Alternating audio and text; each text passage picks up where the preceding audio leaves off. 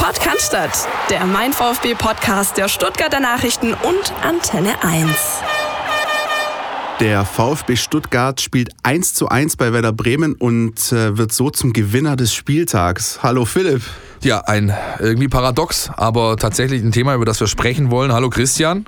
Ich ja. begrüße den Marco Schumacher hier in der Kabine, der vor gar nicht allzu langer Zeit auch mal schon bei uns hier war. Unser Mann in der Sportredaktion für ja, Nationalmannschaft und, äh, sag ich mal, Themen abseits des VfB-Rasenrechtecks. Richtig, großen Marco? Sport. Und sich jedes Mal freut, wenn er von euch eingeladen wird. Vielen Dank, dass ich da sein darf. Gerne. Sehr schön, sehr schön.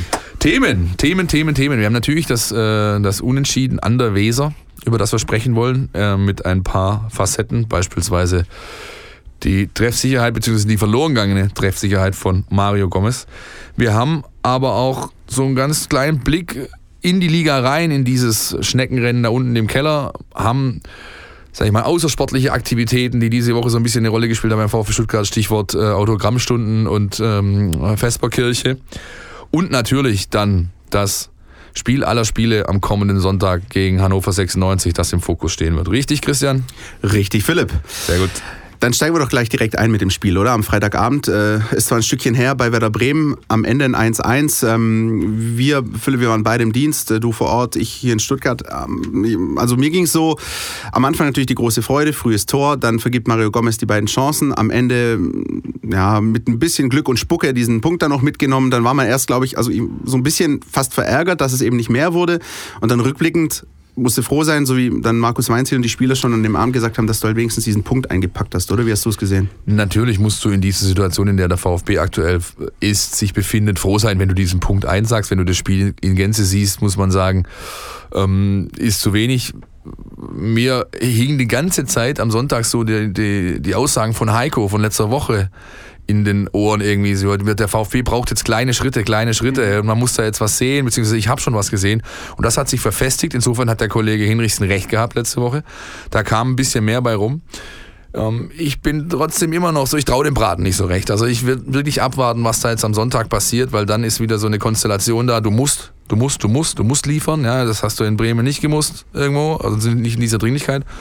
Insofern bleibt es spannend was dann da ähm, zu sehen sein wird, da reden wir nachher nochmal drüber. Ja, das ist eine ganz schön komische Situation gewesen. Also erst am Freitagabend und dann über das Wochenende verteilt, Samstag, Sonntag. Marco, wie hast du den Bundesligaspieltag wahrgenommen und, und das VfB-Spiel? Das VfB-Spiel habe ich, da ich nicht im Besitz eines Eurosport-Rekorders äh, bin. Äh, das hatten wir doch letztes Mal ja, schon. Da hat, ja, richtig, da hatte ich noch einen, aber das ja. war nur ein Probeabo, hat sich nicht gelohnt. ähm, deshalb habe ich das natürlich in unserem Ticker verfolgt, der STZ STN Ticker, und habe mich natürlich äh, sehr gefreut und sehr gewundert gefeiert, als das frühe Tor gefallen ist und ja, am Ende hat es einen Punkt gereicht. Das ist natürlich völlig in Ordnung. Punkt in Bremen, völlig in Ordnung. Aber äh, die, die Schritte sind schon extrem klein, finde ich. Ja, ich. Also richtig. ich habe das Spiel in Bremen, wie gesagt, nur in Auszügen gesehen. Davor war ich aber gegen, gegen Leipzig im Stadion. Da hieß es hinterher dann, toll, toll, toll gekämpft und, und der, wir sind auf dem richtigen Weg. Also Leipzig war, wollen wir jetzt nicht mehr aufwärmen, aber Leipzig war ganz schwach und der VfB hat nur das Minimum getan, was man von so einer Mannschaft erwarten darf.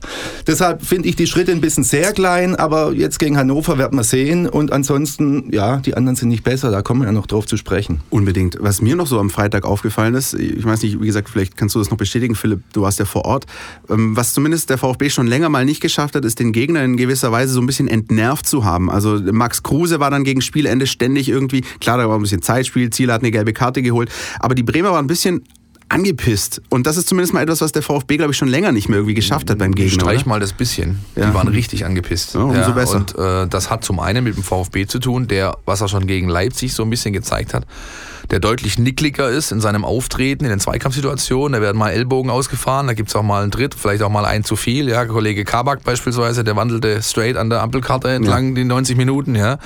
Ähm, da gibt es aber einfach so dieses, diese, diese vielbeschworenen äh, Grundtugenden, die man auf dem Fußballplatz braucht. Ja, also mal dieses bisschen eklig sein, dieses, dieses, hey, du kommst hier einfach nicht weiter. Ja. Und, und das hat man gesehen, das war sehr, sehr positiv in dem Falle. Und dann hat, das muss man auch fairerweise sagen, hat äh, der Herr in Schwarz, beziehungsweise er trug, glaube ich, gar nicht schwarz, sondern irgendeinen bunten Farbton, auch seinen Teil dazu beigetragen. Denn all diese ähm, 50-50-Entscheidungen, diese ähm, äh, Entweder-Oder-Dinger, die fielen fast alle für Stuttgart aus. Und das hat natürlich dann mit dem Heimpublikum, die sofort äh, auf 180 waren und die Spieler dann auch, die, die waren einfach richtig entnervt, weil der Schiedsrichter bei all diesen knappen Dingern oder So fast Stürmerfouls und so, hat er ne? eigentlich Ja, immer für einen VfB entschieden und dementsprechend liefen die dann rum und dann hat der, der Kruse, der ist ja, der ist ja, der ist ja gerumpelstilzt durch Total. die, durch die, ähm, durch die Mixzone von wegen, die können ja nix, die äh, hauen nur die Bälle mit der langen Naht in die, in die Prärie, ja, und spielen auf Zeit, ansonsten haben die doch nichts zu bieten und so weiter. Ist natürlich stark polarisierend von ihm, aber so ganz so Unrecht hat er ja auch nicht. Nichts anderes als bei uns früher. Wir haben beide in der Kreisliga gespielt und wenn man gegen eine blinde Truppe, wenn die sich hinten reingestellt und die Bälle nach vorne geholzt hat Genau. und dann noch getreten hat, dann hat man einen dicken Hals gekriegt. Genau. Deshalb Richtig, aber kann oft, ich mich reinversetzen. in Ja, absolut, natürlich, ich Ja. auch, klar. Und das sind halt oft die Spiele, die dir nachher echt hinterherhängen, weil du sagst, gegen so eine blinde Bumstruppe, bei allem Respekt, ja, da muss doch mehr rauszuholen sein. Aber es reichen eben manchmal die einfachen Mittel. Und so war es am äh, Samstag am Osterdeich. Am Genug- Sonntag. Genug, Samstag, genug der Sonntag. Lob, Lobhudeleien auf den VfB. Ja, ja. Was halt schon Was ich aus noch- Bremer Sicht, ja bitte. Was ich noch interessant fand, äh, war die Situation Halbzeit. Da stellt Weinzel um, weil Kempf, äh, dem ging's nicht gut, dem, der hat so ein bisschen Sternchen gesehen und irgendwie war, dem war nicht ganz so flau im Magen, da musste er den rausnehmen. Und dann stand er, er hat ja mit, diesen, äh, mit dieser Dreierkette äh, hinten angefangen, dann stand er wirklich vor der Entscheidung, was mache ich? Äh, und dann gab's eigentlich nur noch einen klassischen Innenverteidiger auf der Bank, nämlich den Kollegen Bartstuber. Und anstatt ihn zu bringen und das System, das eigentlich gut war in der ersten Halbzeit beizubehalten, opfert er lieber seine Grundausrichtung, stellt auf 4-4-2 um und lässt den Holgi bis in, zur 82. auf der Bank bluten. Ja. Das fand ich schon sehr äh, interessant, weil es natürlich tief blicken lässt, was das Standing von Holger Bartstuber innerhalb dieses Kaders angeht, beziehungsweise beim Trainer. Und begeistert durch die Mixzone gelaufen hinterher, hast du ihn gesehen? Nein, ich habe ihn nicht gesehen. Ich war zu dem Zeitpunkt noch auf der Tribüne. Müsste ich die Kollegen Okay. äh, nochmal Ja, fragen. Aber ja. ich kann War mir vermutlich sehr, schnell weg, Ich ne? kann mir sehr gut vorstellen, dass er genau, dass er äh, äußerst gut gelaunt äh, den Weg in die Kabine angetreten hat. Aber diese Umstellung ist generell ein, ein sehr interessantes Thema. Also zum einen natürlich personell, äh, mit Blick auf die einzelnen Spieler, aber auch taktisch. Der VfB hat ja dann durchaus defensiver gespielt. Also dann Richtig. hast du richtig gemerkt, Genau. er will den Punkt mitnehmen. Hätte ohne die ein, zwei Paraden von. Ziel auch schief gehen können, aber Jein, also ich, ich ähm, das hat schon, ja klar, defensiver ist ein bisschen Ja. äh, von, von der Grundausrichtung ein bisschen defensiver ge geworden, trotz dem zweiten Stürmer. Und aber natürlich kam auch dazu, dass Bremen echt, also die kamen aus der Kabine, die hatten Hals, die hatten richtig Hals und dann äh, in Kombination mit dieser Umstellung, neuer Mann, bisschen defensiver ausgerichtet, ist das Spiel dann gekippt. Ja. würden wir, ich weiß, das ist jetzt alles hypothetisch, aber ich meine, das Spiel ist 1-1 ausgegangen, aber wenn es blöd läuft, kannst du es auch 3-1 verlieren dann in der zweiten Halbzeit. Dann diskutieren wir natürlich über diese Umstellung anders. Ne? Das ist Richtig, das tun wir. Wir können aber auch über den Fakt diskutieren, dass du eigentlich mit 3 zu 0 in die Pause gehen musst. Sehr gut, sehr gut. Äh, damit direkt zum nächsten Thema, nämlich, ähm, und das ist die erste Halbzeit gewesen, in der der VfB ja früh in Führung gegangen ist durch Steven Zuber und dann zwei Riesendinge hatte in Person von Mario Gomez. Einmal in der zehnten Minute und dann, ich glaube, gefühlt 45 Sekunden vor dem 1 zu 1 Ausgleich. Ähm, die Szenen, äh, Marco, hast du sicher ich auch gesehen, gesehen. ja. Wie, wie lässt sich das erklären? Wir, wir gucken uns ein bisschen fragend an. Ne? Also äh, ich meine, wir kennen ja alle Mario Gomez. Ja, der hat auch schon die eine oder andere Großchance vergeben, aber im Zweifel macht er solche Dinge blind nachts um drei. sagen wir mal, hat er gemacht früher, ja. Also ich bin ja, ich bin ja ganz großer Mario Gomez-Fan schon immer gewesen und noch immer bin ich's, ja, sowohl auf dem Spielfeld als auch sonst. Ich mag ihn total gern. Man sieht ihm halt an, dass er, dass er nicht mehr 25, sondern glaube ich 33 ist. Ja, er war immer ein Spieler, der, der total von seinem Körper, von seiner Fitness gelebt hat und, und, und diese Fitness und, und, und diese, diese, diese Spritzigkeit, all diese Dinge, die, die hat er leider nicht mehr. Und dann kommt er eben einen Schritt zu spät, hier und da, kriegt den Fuß nicht mehr richtig hin und dann vergibt er solche Chancen, die er früher blind reingemacht hätte. Ja? Schade, aber wenn es anders wäre, würde er wahrscheinlich jetzt nicht beim VfB spielen. Ja? Hat man aber, ich glaube, ich finde ich in der letzten Rückrunde noch gesehen, diese Qualität. Da war es ja ganz oft so, erste gute Aktion VfB, erstes Tor Gomez. Da hat er irgendwie, also Ein Spiel Hoffenheim oder so, da erinnere ich mich an Spiele. Das, das Ja, ja. ist Nochmal ein Jahr älter geworden, Vater geworden, Ja. äh, andere, andere Prioritäten, dann kann man ihm gar nicht verübeln. Ja? Nee. Also, und das, das sind alles so kleine Bausteine, die dann, die dann dazu führen, dass, dass, dass er eben nicht mehr so full ist wie glaube, früher. so müssen wir es auch halten in der Diskussion. Du kannst es nicht an einem fixen Punkt festmachen. Es ist wie Mhm. so oft die Summe vieler kleinen Dinge, die sich sich da eben dann äh, zu einem großen Ganzen irgendwie zusammenrotten. Ich meine, wo er sich dann immer noch stark gibt, ist dann auch in den Interviews danach. Da sind wir wieder bei der Mixed Zone. Da sagt er auch ganz klar, ich meine, was soll auch anders sagen? Klar muss ich die Dinger machen und wenn ich sie mache, dann gewinnen wir hier 2-3-0.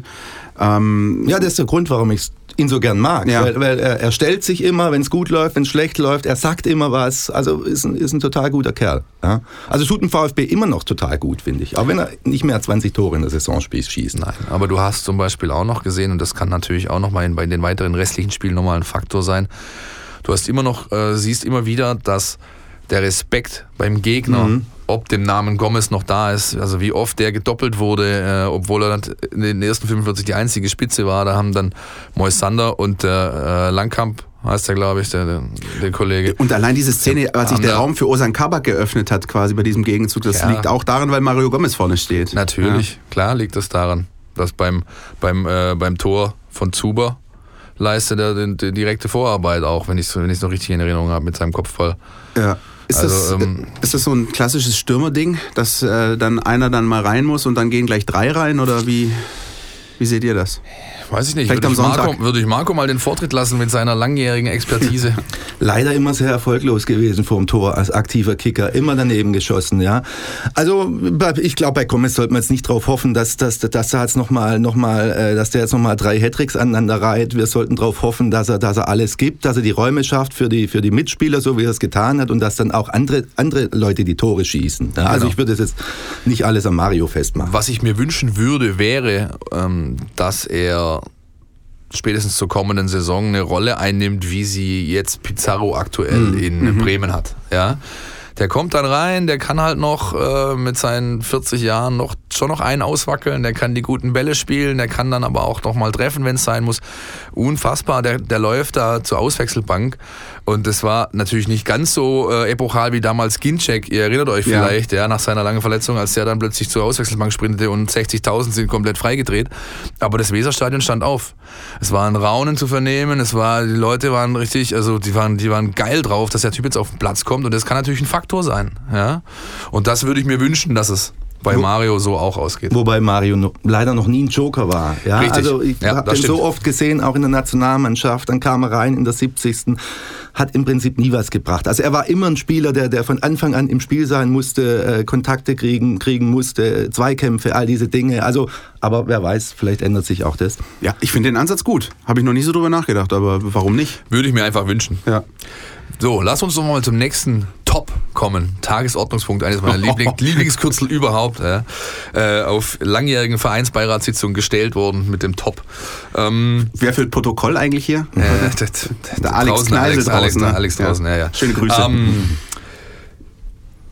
ein Punkt hat gereicht, um zum Gewinner des Spieltags zu avancieren äh, aus VfB-Sicht als einziges Team da unten drin gepunktet. Das ist schon irgendwie ein krasses Schneckenrennen, was wir dieses Jahr da so beobachten, Marco. Ha? Ja, das ist ja fast schon bemitleidenswert, was sich da unten abspielt. Ja, also VfB hat jetzt wie viele Punkte? 16, glaube ich. Ja. ja. 14, 12 und sowas.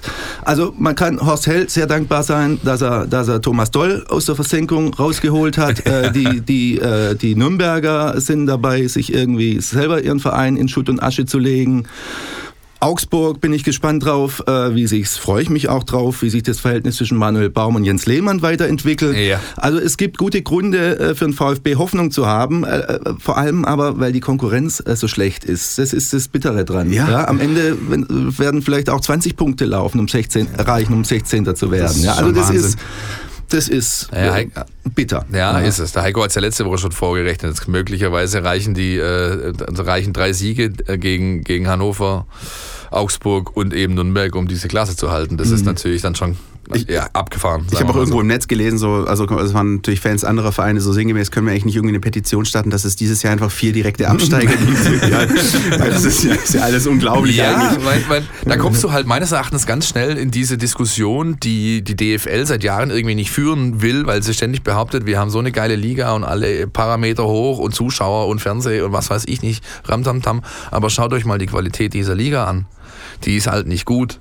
Ja, also ähm, du hast, man sagt ja immer, England äh, äh sei ja auch eigentlich nur ähm, also City wird halt Meister und da hinten mal gucken, das stimmt aber so genau nicht, ja, weil man hat da einfach eine viel höhere Qualitätsdichte in der Spitze, da können halt 5, 6 den Titel holen, zumindest über lange Zeit hinaus des, des, der Liga, bis sich dann hinten raus entscheidet.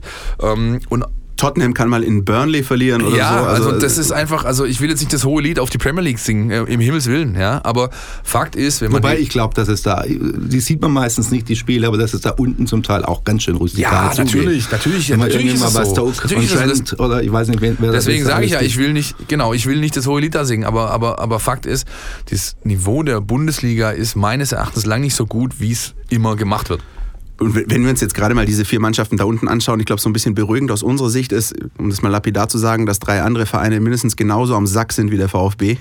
Also ähm, Sprache, Herr Pavlitsch, Entschuldigung, Sprache. Entschuldigung, aber wenn man sich tatsächlich, also ich habe mir die, die Mühe gemacht und dann Samstag, Sonntag noch ein bisschen Bundesliga geschaut und dann sehe ich, wie der FC Augsburg, den ich eigentlich in dieser Saison lange für sehr, sehr gut hielt, beziehungsweise qualitativ deutlich besser als die Punkte zeigen, der in Freiburg richtig auf den Deckel kriegt.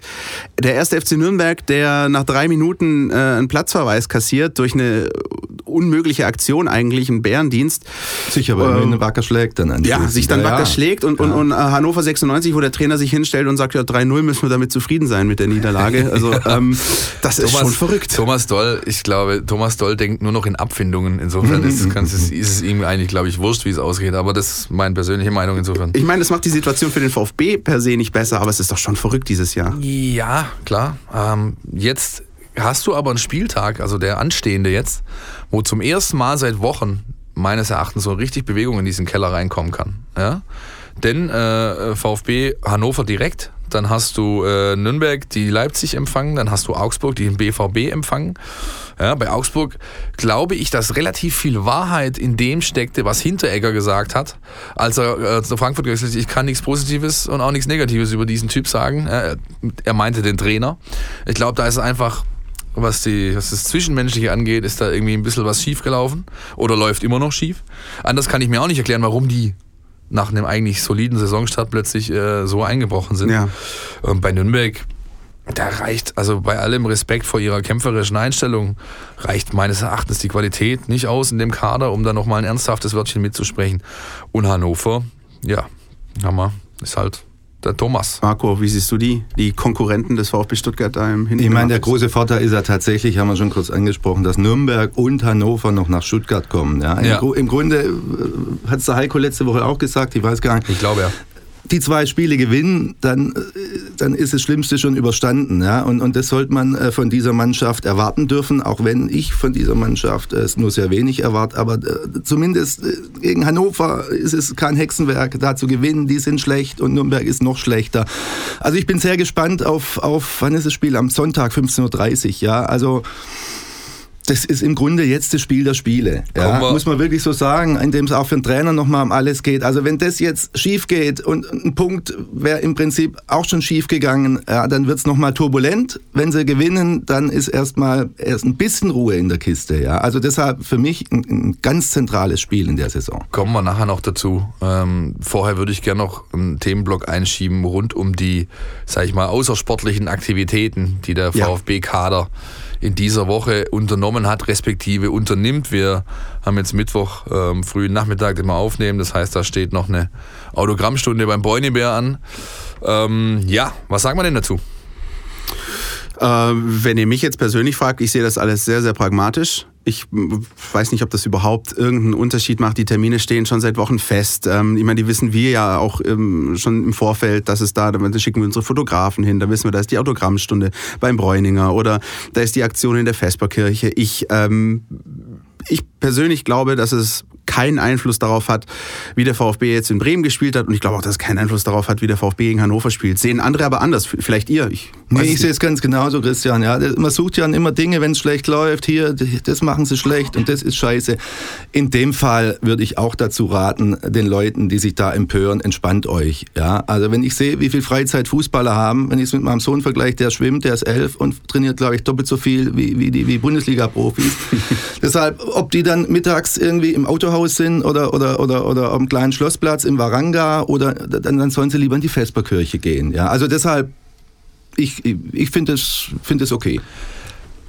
Vesperkirche meiner Ansicht nach sowieso über jede Diskussion erhaben. Ja. Das ist eine sehr gute Aktion, das ist eine wichtige Aktion, die hat sozialen Charakter, soziale Aspekte. Das ist in diesen Zeiten, in denen wir uns befinden, in diesem Land überaus wichtig.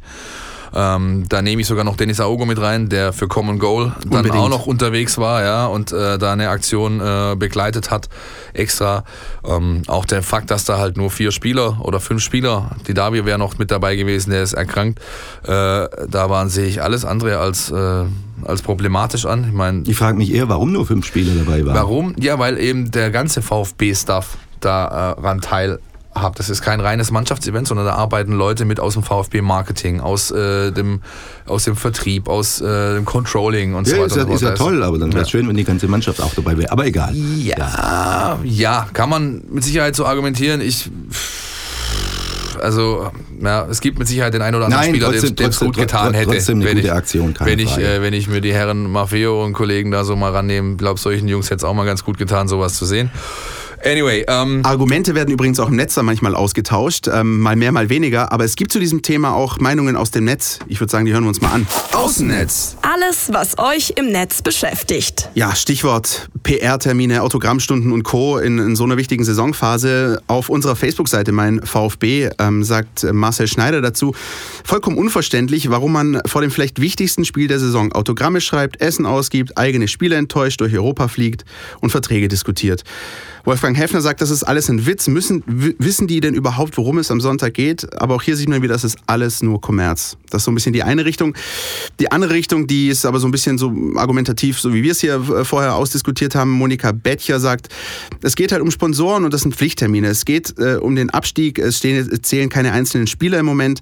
Was ist falsch daran, jetzt vielleicht auch mal abzuschalten, vielleicht auch den einen oder anderen freien Tag zu haben? Man muss den Kopf frei bekommen und man sollte jetzt wirklich nicht alles schlecht reden. Ähm, Michael Grimmfrost sagt ganz einfach lapidar, die machen alles richtig, Daumen hoch, forever VfB. Und Heinz-Walter Reitmeier sagt zum Schluss, ähm, was sein muss, muss sein. Und vielleicht hilft gerade das dazu, dass man vielleicht ein bisschen entspannter in dieses Spiel am Sonntag geht. Ich bin sicher, dass sowas vielleicht auch die Psyche stärken kann. Also durchaus auch ein Aspekt in der ganzen Diskussion. Ja, so wie der Augsburger Keeper, der vorschlug, dass man doch sich mal ordentlich ein paar Kisten Bier äh, in die Binde knallt, um es dann Kann ja, helfen. Ja, kann helfen. Natürlich kann das helfen. Wir als Kreisliga-Kicker, Marco, wir wissen, wir wissen sehr gut, äh, welche Effekte das haben kann. Lieber in die Vesperkirche auf jeden Fall als nach Mallorca. So ja. sieht's aus, genau. Da kann- Also ich finde, man soll diese, diese ganzen Dinger, ich verstehe es ansatzweise, Ich meine, du aber hast man soll natürlich, es nicht so weißt, du, also ganz ehrlich, Ja. dieser, dieser Bräuninger Termin, der steht seit Saisonbeginn fest. Ja. Das ist ein fester, festes Anrecht dieses Sponsors. Da kam es nicht mehr raus. Ich weiß, dass der VfB in den letzten äh, 14 Tagen, drei Wochen einiges unternommen hat, um alle Aktivitäten, äh, die es da gibt, ja, rund um Sponsoring, äh, wo die Spieler, die Mannschaft, äh, die wurden zurückgefahren auf das Nötigste, was man eben erfüllen muss, wenn man einen Sponsorenvertrag eingeht. Ähm, nur bei den Spielern selbst haben sie relativ wenig Handhabe, die haben da ein relativ, äh, äh, relativ freies also, äh, Handling noch. Deswegen, wie gesagt, Aogo war da unterwegs. Aber also das darf man, Marco hat es vorher eingehend gesagt, mein Gott, also das ist so eine typische Empör-Schiene. Lass doch mal gut sein. Und das ist auch alles so ein Timing-Ding, wie du sagst, die Termine stehen schon lange fest. Die stehen seit, also der Bräuninger Termin steht seit So, terminier sowas Ja, mal also- blöderweise nach dem Auswärtsspiel in Dortmund, wenn du 6-0 verlierst, dann ist das auch schlechtes Timing. Also, Würdest du, hättest du nicht so eine Grützenrunde gespielt und wärst irgendwie Achter, wird kein Hahn danach krähen. Ja, also insofern. Ein bisschen unglücklicher fand ich, dass sie nach dem Mainz-Spiel gefeiert haben im Amici, aber das ist auch schon eine Weile her. Auch das war, das, wie war, gesagt, das war unglücklich. das war unglücklich, aber auch das war ausgemacht. Lang geplant, und hätte, hätte die, äh, die ähm, Herzdame des Amici-Betreibers nicht unbedingt Fotos auf Facebook gestellt, obwohl klar abgemacht war, dass nichts davon passiert. Na? Aber kam, kam, kam, Mm. uns, kam uns und allen anderen zugute. Insofern, ne. Einfach ein bisschen blöd gelaufen. Ja, ja, ja. Wollen wir uns nicht äh, länger daran reiben, sondern ich würde sagen, ähm, eher mal nach vorne schauen auf dieses wirklich, Marco hat es vorher schon angesprochen, elementar wichtige Spiel am Sonntag gegen Hannover 96. Wir haben unseren Sportchef Dirk Preis ähm, mal dazu befragt, was er zu diesem Spiel sagt und würde ich sagen, hören wir mal rein. Querpass. Der Kommentar aus unserer Redaktion. D-Day, Schicksalsspiel, Sechs-Punkte-Spiel. Es gibt viele Bezeichnungen für das, was dem VfB am Sonntag bevorsteht. Hannover 96 äh, kommt ins, in die Mercedes-Benz Arena und da kann es natürlich für den VfB nur ein Ziel geben, ein Dreier endlich mal wieder einzufahren. Es wäre der erste in der Rückrunde und der ist einfach dringend, dringend notwendig. Erstens, um die Hannoveraner auf die Distanz zu halten und natürlich dann auch eventuell sogar schon am FC Augsburg vorbeizuziehen und den Anschluss ans hintere Mittelfeld wiederherzustellen. Die Chance ist groß, aber da sind wir nicht zu optimistisch. Es geht erstmal darum, dass der VfB die Tendenz äh, bestätigt, die er in den letzten zwei Spielen gegen RB Leipzig und in Bremen gezeigt hat. Äh, diese Tendenz zu bestätigen, natürlich weiterzuentwickeln, auch offensiv jetzt noch ein bisschen mehr Power äh, rauszuholen und die Hannoveraner dann entsprechend zu bespielen.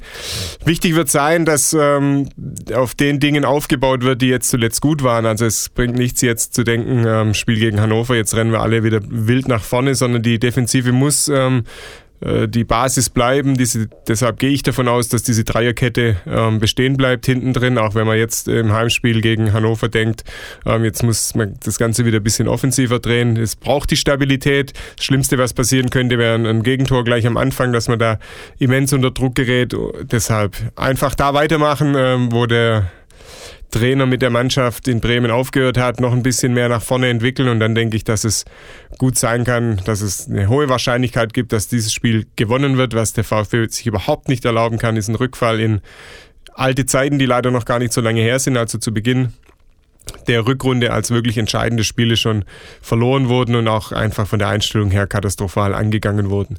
Wenn sich so ein äh, Ergebnis nochmal einstellen sollte, könnte es auch nochmal in der Trainerfrage eng werden. Ähm, ansonsten ähm, sind wir zuversichtlich, dass der VfB verstanden hat, worum es geht, dass wirklich jetzt 12, 13, 14 Mann verstanden haben, worum es jetzt geht und die sich zusammenraufen und nochmal eine Steigerung hinlegen. So, eigentlich können wir nach Hause gehen. Ja. Dirk hat alles gesagt, was es zu sagen gibt zu diesem Spiel. Ähm, aber er hat ich denke, glaube gerade hinten raus ein, ein paar äh, interessante Aspekte äh, aufgeworfen, über die man sicherlich reden kann. Zum einen äh, 12, 13, 14 Spieler. Das ist ein Fakt, denn äh, Weinziel als eigentlicher 25-Mann-Kader hat trotz äh, enormer Qualität, die da äh, im Sommer zumindest hochpreisig geholt wurde, der ist nur noch so groß. Der Trainer hat merklich reduziert auf einen Kreis von Spielern, denen er vertraut. Ja. Und zum anderen äh, die Trainerthematik. Ich weiß, dass es am Sonntagabend eine Aufsichtsratssitzung anberaumt war.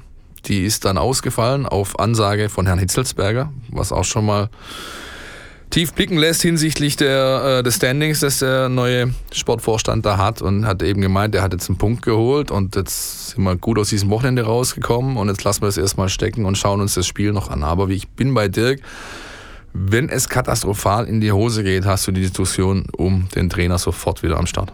Ich glaube, dann haben wir nicht nur die, die, Diskussion, sondern dann haben wir den Trainerwechsel. Ja, ja, ja, also, genau. So, so kann man es, genau richtig. Also dann gibt es gar kein Argument mehr an Weinziel festzuhalten. Ja, es ist ja jetzt schon schwierig, finde ich. Äh, ich habe nichts gegen den Mann, aber ich erkenne gar nichts. Ja, und das schon äh, im Prinzip beim ersten Tag. Und wenn jetzt Hannover schief geht, ist klar, dass der Hitzelsberger jetzt nicht gleich sofort äh, irgendwie da was machen wollte, erste Amtshandlung und so weiter.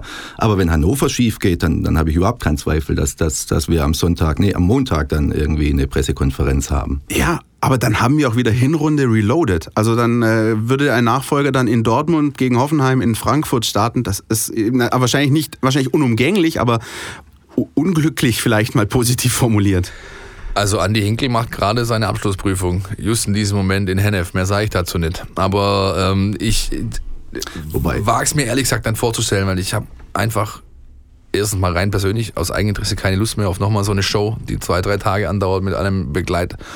Musik drumherum.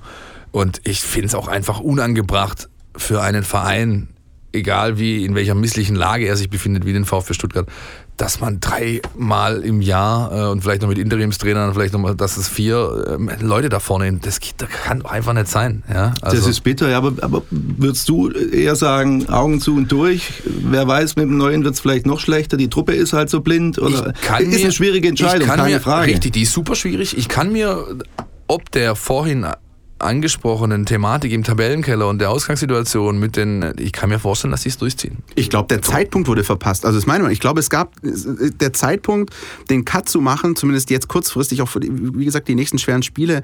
Ich meine, welcher Trainer äh, tut sich das denn an, jetzt quasi auch mit so einem, mit so einem Spielplan einzusteigen? Das ist schwierig. Ja, ich glaube, die Chance wurde vor zwei, klar. drei, vier Wochen verpasst und jetzt ist es halt, wie es ist. Also ähm, ich weiß nicht, also es sei denn, es gibt eine völlig desolate Leistung, ähnlich wie in Düsseldorf am Sonntag, dann hast du wirklich wirklich keine Argumente, aber ansonsten, puh, ich.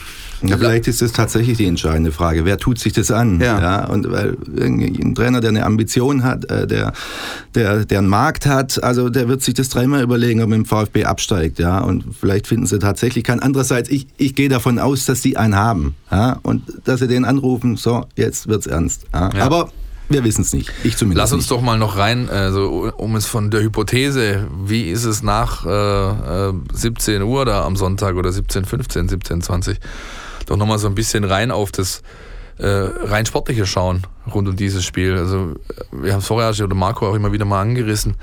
Also rein sportlich gesehen, was die da auf den Platz bringen, ist Hannover ja eigentlich noch desaströser unterwegs, als es der VfB ist. Sind wir da einer Meinung oder? Habe sie nicht so oft gesehen, aber äh, die haben, glaube ich, jetzt viermal 3-0 verloren oder dreimal und einmal zufällig gewonnen. Also man kann schon die Hoffnung haben, dass die noch blinder sind. Ja. Wobei, wobei wir schon auch. Gewonnen haben sie gegen Nicht den ersten FC gut. Nürnberg in El Kakiko 1, äh, wo jetzt dann sozusagen der, das Sequel dann startet am Sonntag. Oder um es dann ganz einfach zu sagen, Dreier, wir brauchen Dreier aus Sicht des VfB Stuttgart. Mhm. Ähm, versuchen wir mal das, das positive Bild zu zeichnen. Genau, Hannover, also natürlich ist mal der eine Aspekt. Ähm, Hannover sieht wirklich nicht gut aus, auch in der Außendarstellung. Das ist äh, vielleicht sogar noch ein, eine Schippe mehr oder schlechter als beim VfB Stuttgart. Und der VfB hat sich zuletzt immerhin stabilisierter, so würde ich vielleicht mal glaube, sagen, die, gezeigt. Die hatten halt das ähnliche Problem, wie Marco es eben ansprach, in dem der VfB dann wahrscheinlich oder möglicherweise noch, noch mal stecken wird. Wer tut sich denn das noch an? Und dann musste halt Thomas Doll aus der, aus der Schublade ziehen. Ja. Aber soll ich euch mal was sagen? Ich, bin richtig heiß auf dieses Spiel. Also es ist Ja, also- komisch, aber ich, ich Das also musst du ja auch sein. Also und ich, ich hoffe, es gilt für diese 13, 14, für mich aus 15 Mann, die Weinzeller auf diesen 18er Bogen schreiben wird, auch. Weil, also das sind doch die Spiele.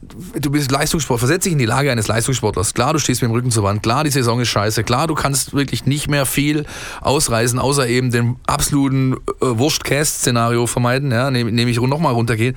Aber das sind doch die Spiele, die du haben willst. Sogar in der Kreisliga. Richtig. So. ja, Genau, ja. Und deshalb äh, jetzt zu fordern, haben sie es endlich verstanden. Also ich glaube ich glaub auch gar nicht, dass das das große Problem ist, sondern die sind nicht besser. Das sind, die, die, die geben, was sie können. Leider sind sie nicht besser. Und, und jetzt müssen sie gucken, dass es hoffentlich gegen Hannover reicht. Aber logischerweise äh, müssen sie alles reinhauen, was sie haben. das Und noch mehr. Wirklich auch von der Konstellation einfach ein interessantes Spiel. Ich glaube, dass dieses Spiel sogar auch ähm, vielleicht Fans deutschlandweit interessiert, zumindest aus voyeuristischen Gründen vielleicht, um sich das mal anzuschauen, was, was da passiert.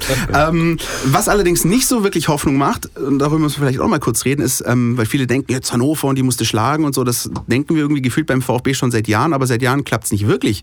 Die haben nämlich schon äh, eine Weile gegen, gegen Hannover nicht gewonnen. In der ersten Liga nicht, in der zweiten Liga nicht. Das ist irgendwie ein Gegner, der im VfB gar nicht so liegt.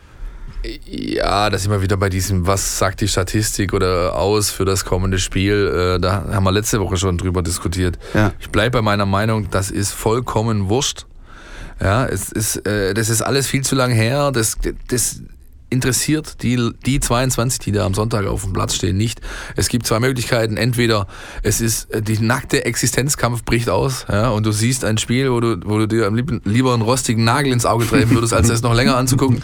Oder aber es ähm, gehen sämtliche gordischen Knoten, die äh, irgendwie zu finden werden, äh, zu finden sind, irgendwie auf und plötzlich explodiert da eine besten Fall nur der VfB oder beide Mannschaften. Und es ist aber ich gehe tendiere zur Version Nummer eins. Okay. und äh, dann irgendwann hoffentlich sage ich wirklich hoffentlich kurz vor Schluss wird irgendjemand äh, der einen Brustring auf dem Trikot trägt irgend so ein Ding reinwirken vor dem Hintergrund finde ich es wirklich echt schade äh, dass Nico González nicht zur Verfügung steht, denn äh, vor dessen roter Karte aus dem Düsseldorf-Spiel war der doch der VfB-Offensivspieler in diesem Jahr, der Den die, besten, gern, die ja. besten, positivsten Ansätze gezeigt hat und eben auch die entsprechenden Zahlen produziert durch Tore und Vorlagen. Dass der fehlt, wird hoffentlich nicht zu einem Faktor am Wochenende. Marco, was, Ich mag du? den gern, den Gonzales. Finde es auch schade. Ja? Also Ja. Der gefällt mir, weil der so, un, so, so, der, der ist so unbekümmert. Und dann haut er die Dinger vorbei, aber macht trotzdem weiter. Also ich glaube, das wird ein guter Spieler, aber gut, ist müßig jetzt drüber zu reden. Der steht nicht zur Verfügung. Jetzt müssen es halt dann doch die anderen richten. Vielleicht dann doch der Mario. Also irgendein Ball. Es wird ganz sicher kein Fußballfest. Die Variante 2 würde ich auch äh, äh, total ausschließen. Es wird ein furchtbares Gebirge. Das ja. glaub ich auch. Aber irgendwann wird ein Ball über die Linie rollen, nach einem Eckball und einem Pressschlag und dann steht es und, und dann steht's 1-0 und dann hat der. VfB gewonnen. Also so wird's laufen. Ja.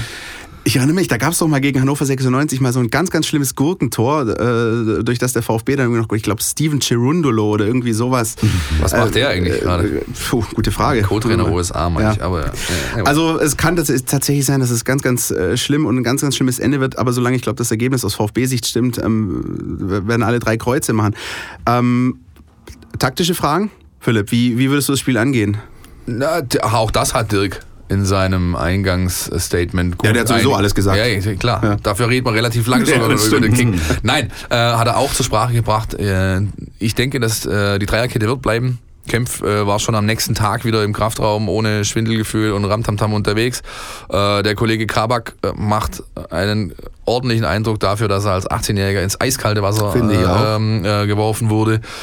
Und äh, Pavard, Monsieur Pavard, äh, der äh, jetzt auf seiner äh, Lieblings, Lieblings, Lieblingsposition agieren darf, hat plötzlich keine, macht keine Anstalten mehr, sich nach fünf Minuten mit einer roten Karte vom Platz zu knallen oder Leute durch die Gegend zu schucken. Ja, da scheint auch für mental was passiert zu sein. Insofern würde ich das alles so beibehalten und dann, ja, wie gesagt, wie Marco schon sagte, hoffentlich Pressschlag. wirkt einer dieses Ding über die Linie und dann ist doch gut. Ich traue mich ja gar nicht zu fragen, aber gibt es Players to watch bei Hannover 96? Äh, wir haben tatsächlich Wallacey äh, da ein bisschen ins Visier genommen in unserer Mein VfB App, äh, so der, der Mittelfeld Pitbull und haben ihn so gegen Santi Akasiba gestellt. Okay, ja. Ähm, da könnt ihr also in der App so ein bisschen schauen. Wir haben ein paar Zahlen aufbereitet, äh, wie die beiden so durch die Saison bisher gekommen sind. Ansonsten ist vielleicht noch bemerkenswert, und das finde ich eine gute Aktion, ähm, dass es Manch einer erinnert sich vielleicht noch an die Green White Wonderwall bei Bremen, die letztes Mal so mitgeholfen hat, den Abstieg zu verhindern, oder aber auch die Aktion, als der VfB zum ersten Mal unter dem Motto Jetzt weiß-rot da Spalier für einen Bus gebildet hat. Ähm, die VfB-Ultras planen was, was in diese Richtung geht, nämlich man trifft sich schon äh, lange vor dem Spiel an der Freitreppe zwischen Porsche Arena und äh, Karl-Benz Center, um sich so einzusingen, um sich heiß zu machen, um äh, einfach nochmal das Bewusstsein der Kurve zu schärfen für dieses Spiel. Finde ich ganz gut, denn wenn man schon im Stadion ist, wir kennen alle das Begleitprogramm rund um diesen Kick, du hast ja als Fan Kurve vor dem Spiel kaum mehr die Möglichkeit, äh, dich lautstark bemerkbar zu machen, weil da irgendwelche Ballermann-Mucke mit solch einer Lautstärke durch die Boxen äh, dröhnt, dass das nicht möglich ist. Insofern, wer daran teilhaben möchte, kann das gerne tun. Sage ich jedes Mal, wenn ich hier bin. Maximaler Respekt an die Fans. Ja. Wie, wie, wie die diese Mannschaft anfeuern, wie leidensfähig die sind bei diesem Gurkengekicke. Also äh, Ja. einmalig. Ja. Also wenn es an irgendwas nicht liegt, dann da. Ich glaube, es gibt nur wenig Bundesliga-Standorte, die da mithalten können und äh, im Gegensatz oder umgedreht extrem viele Vereine, die sich äh, die ganze Gliedmaßen dafür geben würden, wahrscheinlich, wenn sie solche Leute in ihrem Rücken wüssten. Und ich glaube auch, das ist ein Plus gegenüber äh, Hannover 96 oder dem FC Augsburg Natürlich, in diesen Tagen. natürlich. Ja. Ich bin jetzt einfach mal so frei und sage, der VfB gewinnt 2-0. Ganz 2-0 so, und ich sage euch ganz souverän, ein Tor in der ersten Halbzeit, ein Tor in der zweiten und ein schießt auch Mario Gomez. 1-0 geht's aus. 1-0, Pressschlag zum letzten Mal. Apropos Pressschlag, in die Mangel genommen wird jetzt auch unser Kollege Marco Schumacher. Entweder oder. Unser Podcast Tiki Taka. Marco, du hast noch gute Erinnerungen an das äh, Podcast Tiki Taka von letztem Mal, glaube ich. Deswegen ziehen wir es ja. einfach nochmal durch. Modus ist klar, entweder oder Frage, du entscheidest und begründest. Die VfB-Innenverteidigung von 2007. Del Pierre oder Meira? Schwierig. Ich mochte den Mera mehr. Fidel Pierre ein eleganter Spieler und so, aber Mera war, war, war, war mehr so ein Typ, fand ich. Ja, also ich mochte Mera. Ja, das trifft ganz gut. Äh, auch das, was ich dazu gesagt hätte. Ich weiß aus sicherer Quelle, dass viele Frauen Herrn Del Pierre noch ein bisschen besser fanden, aber Wobei Mera jetzt auch nicht der unattraktivste war, oder? da haben wir zu wenige Experten hier, glaube ich, gerade im Moment drin. Was du immer alles weißt. Ja, ne? Sportlich unterwegs sein, Marco. Lieber im Sommer oder doch im Winter? Oh, ganz klar im Sommer, Winter ist gar nicht mein Wetter und auch nicht. Also ich bin, ich musste früher immer, immer Skifahren und, und, und das Tolle am Erwachsensein ist, dass ich jetzt nicht mehr Skifahren muss, dass mich niemand mehr zwingt, den, äh, mich in eine Schlange zu stellen und einen überteuerten äh, Skipass zu kaufen und zu frieren. Ich habe dann immer gehofft, dass das Wetter schlecht ist und es heißt, oh, heute können wir nicht Skifahren. Ich habe gesagt, schade, Mensch. Also Skifahren, äh, ich fahre keinen Ski, äh, über, überhaupt keins, überzeugter Nicht-Skifahrer und bin großer Sommersportler. Sehr gut. Tennislegenden. FedEx oder Rafa Nadal? Ach, das ist wieder schwierig. ganz schwierig sogar. Beide, äh, beide Legenden, aber trotzdem ist äh, unser Maestro Rafa, äh, nee, Entschuldigung, äh, Roger Federer ist, ist der größte, der, vielleicht der größte Sportler, den es überhaupt jemals gab. Ja, gibt noch ein paar andere, ist immer schwierig zu vergleichen, aber, aber Roger Federer ist der größte. Wunderbar. Das, war Das war's schon, oder? Ja, das war's schon. Das war's Okay. schon. Ich hatte den Kollegen Pavlic gebeten, vielleicht auch bei fünf auszusuchen vor Vorfeld, aber es. Ah, ah, keine Zeit, leider, Ja, ja, keine ja, Zeit. ja, ja. Ah, tut, tut mir Apropos leid. keine Zeit, wir müssen noch einen Jingle abfahren. Die Mein VfB Fangfrage. Hier gibt's was zu gewinnen. Jawohl, wir hatten euch äh, nämlich letzte Woche äh, danach gefragt. Ähm, es ging auch um das Spiel gegen Hannover 96, äh, Minuskulisse und Co. Und unsere Frage drehte sich um das DFB-Pokalspiel aus der Saison 2000-2001. Da hat der VfB Stuttgart nämlich zu Hause im äh, damals hieß es noch Gottlieb-Daimler-Stadion Hannover 96, damals noch in der zweiten Liga, äh, zu Gast gehabt. Und ähm, das war ein Spiel unter der Woche, es war nicht so wirklich warm und es war wirklich äh, auch ein schlechter Kick äh, und es waren verdammt wenige Zuschauer da. Und wir haben euch nach der offiziellen Zuschauerzahl bei diesem Spiel gefragt. Und die Antwort ist, Marco, hast du irgendwie eine Tendenz? So, schätz mal. 2-1, äh, 11.000? 11.000? Ist schon, ist schon gut geschätzt. Also ich weiß die Antwort insofern. Es waren wirklich nur 4500 Ach was. Zuschauer an diesem Abend im Stadion. Ich glaube, es, es gab nie weniger Zuschauer. Vielleicht mal irgendwie im, im UI-Cup mal gegen Slaven Belupo oder so. Ich weiß also nicht. ich, das ist ja schon krass, wenn du überlegst, das ist jetzt irgendwie äh, nicht ganz zwei Dekaden her und wenn du die jetzige Zuschauertendenzen da siehst, ja, das ist schon irre, muss man ganz ehrlich Ja. sagen. Ja, das ist über das Zehnfache, der Schnitt liegt immer noch trotz dem letzten Heimspiel beim VfB über 50.000. Das ist absolut irre. Ja. Bei der Gelegenheit fällt mir noch ein anderes Abendspiel gegen Hannover ein. Ich weiß nicht, ob ihr euch daran erinnern könnt. Ich weiß auch nicht mehr, wann es war. 80er Jahre, als der Stürmer Sigi Reich direkt vom Anspiel einen Ball über Eike Immel, glaube ich, geschossen hat. Tor, Sensationstor. War, glaube ich, aber zweite Halbzeit. Deshalb nicht das, also glaube nach dem Anpfiff zweite Halbzeit oder vielleicht auch nach dem Tor. Sensationell. Könnt ihr, könnt ihr euch erinnern? Ihr Ohne seid so dich, jung ohne dich jetzt alt nennen zu wollen, das ist die Ehre der frühen Geburt, Marco. Da kann ich nicht mehr, kann ich wirklich nicht mithalten. Frühe 80er, Ja. äh, Neckarstadion, da war das Stadion auch immer schön leer. Ja, da hat man Platz Also, gehabt. Kann man sich kaum Da- vorstellen, ne? Da war ich. Sigi da, war- Reich. Da war Ja, ich aber den Namen kennt ihr, Sigi Ja, Reich. natürlich, Sigi Okay, Reich, eine, okay, der, bin ich eine der steilsten Augenbrauen, die je durch die Bundesliga gestürmt sind. Logisch. Ich gucke nachher nach, wann das war. Unbedingt. Okay, liebe Leute. Marco, herzlichen Dank. Ich bedanke mich. Wie Hat immer, Spaß gemacht. äh, unser Producer draußen, Alex würde sagen, sehr launig. Äh, hat Spaß gemacht, genau.